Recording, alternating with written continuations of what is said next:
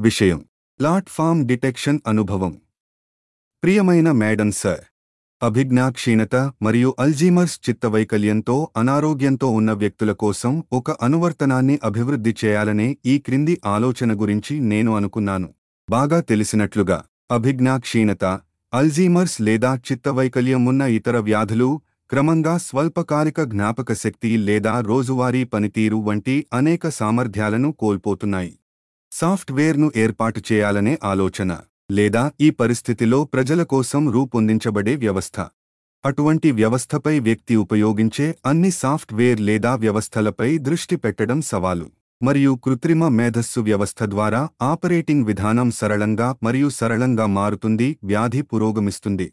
వాస్తవానికి వ్యవస్థను ఉపయోగించిన వ్యక్తి యొక్క స్థితితో సాధ్యమైనంత ఖచ్చితంగా సరిపోయే విధంగా నిర్మించడానికి పరిశోధకులు జ్ఞానక్షేత్రం నుండి పరిశోధకులు మరియు న్యూరాలజిస్టులతో సహకారాన్ని అభివృద్ధి చేయడం మరియు సంప్రదించడం అవసరం. వ్యవస్థ యొక్క ఉద్దేశ్యం.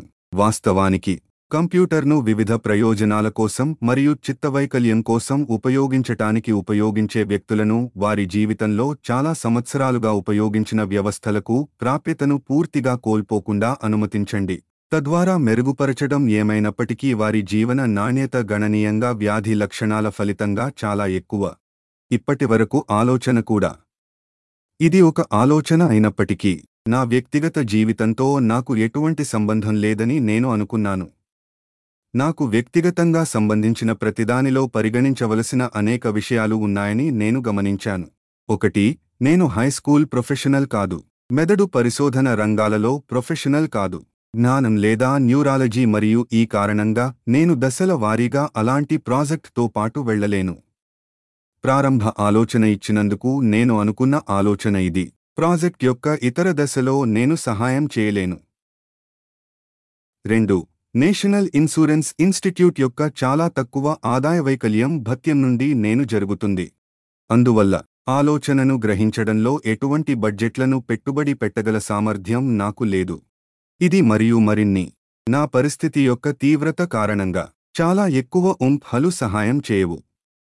మూడు. నేను ఎరూషలేములోని కిర్యాట్ మెనాచం పరిసరాల్లో నివసిస్తున్నాను. వాహనం లేదా డ్రైవింగ్ లైసెన్స్ లేదు.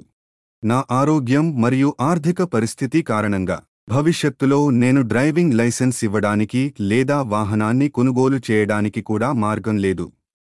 అందువల్ల నేను నివసించే ప్రదేశానికి దూరంగా ఉన్న కంపెనీల కార్యాలయాలలో కౌన్సెలింగ్ సెషన్లకు హాజరయ్యే నా సామర్థ్యం లేదు.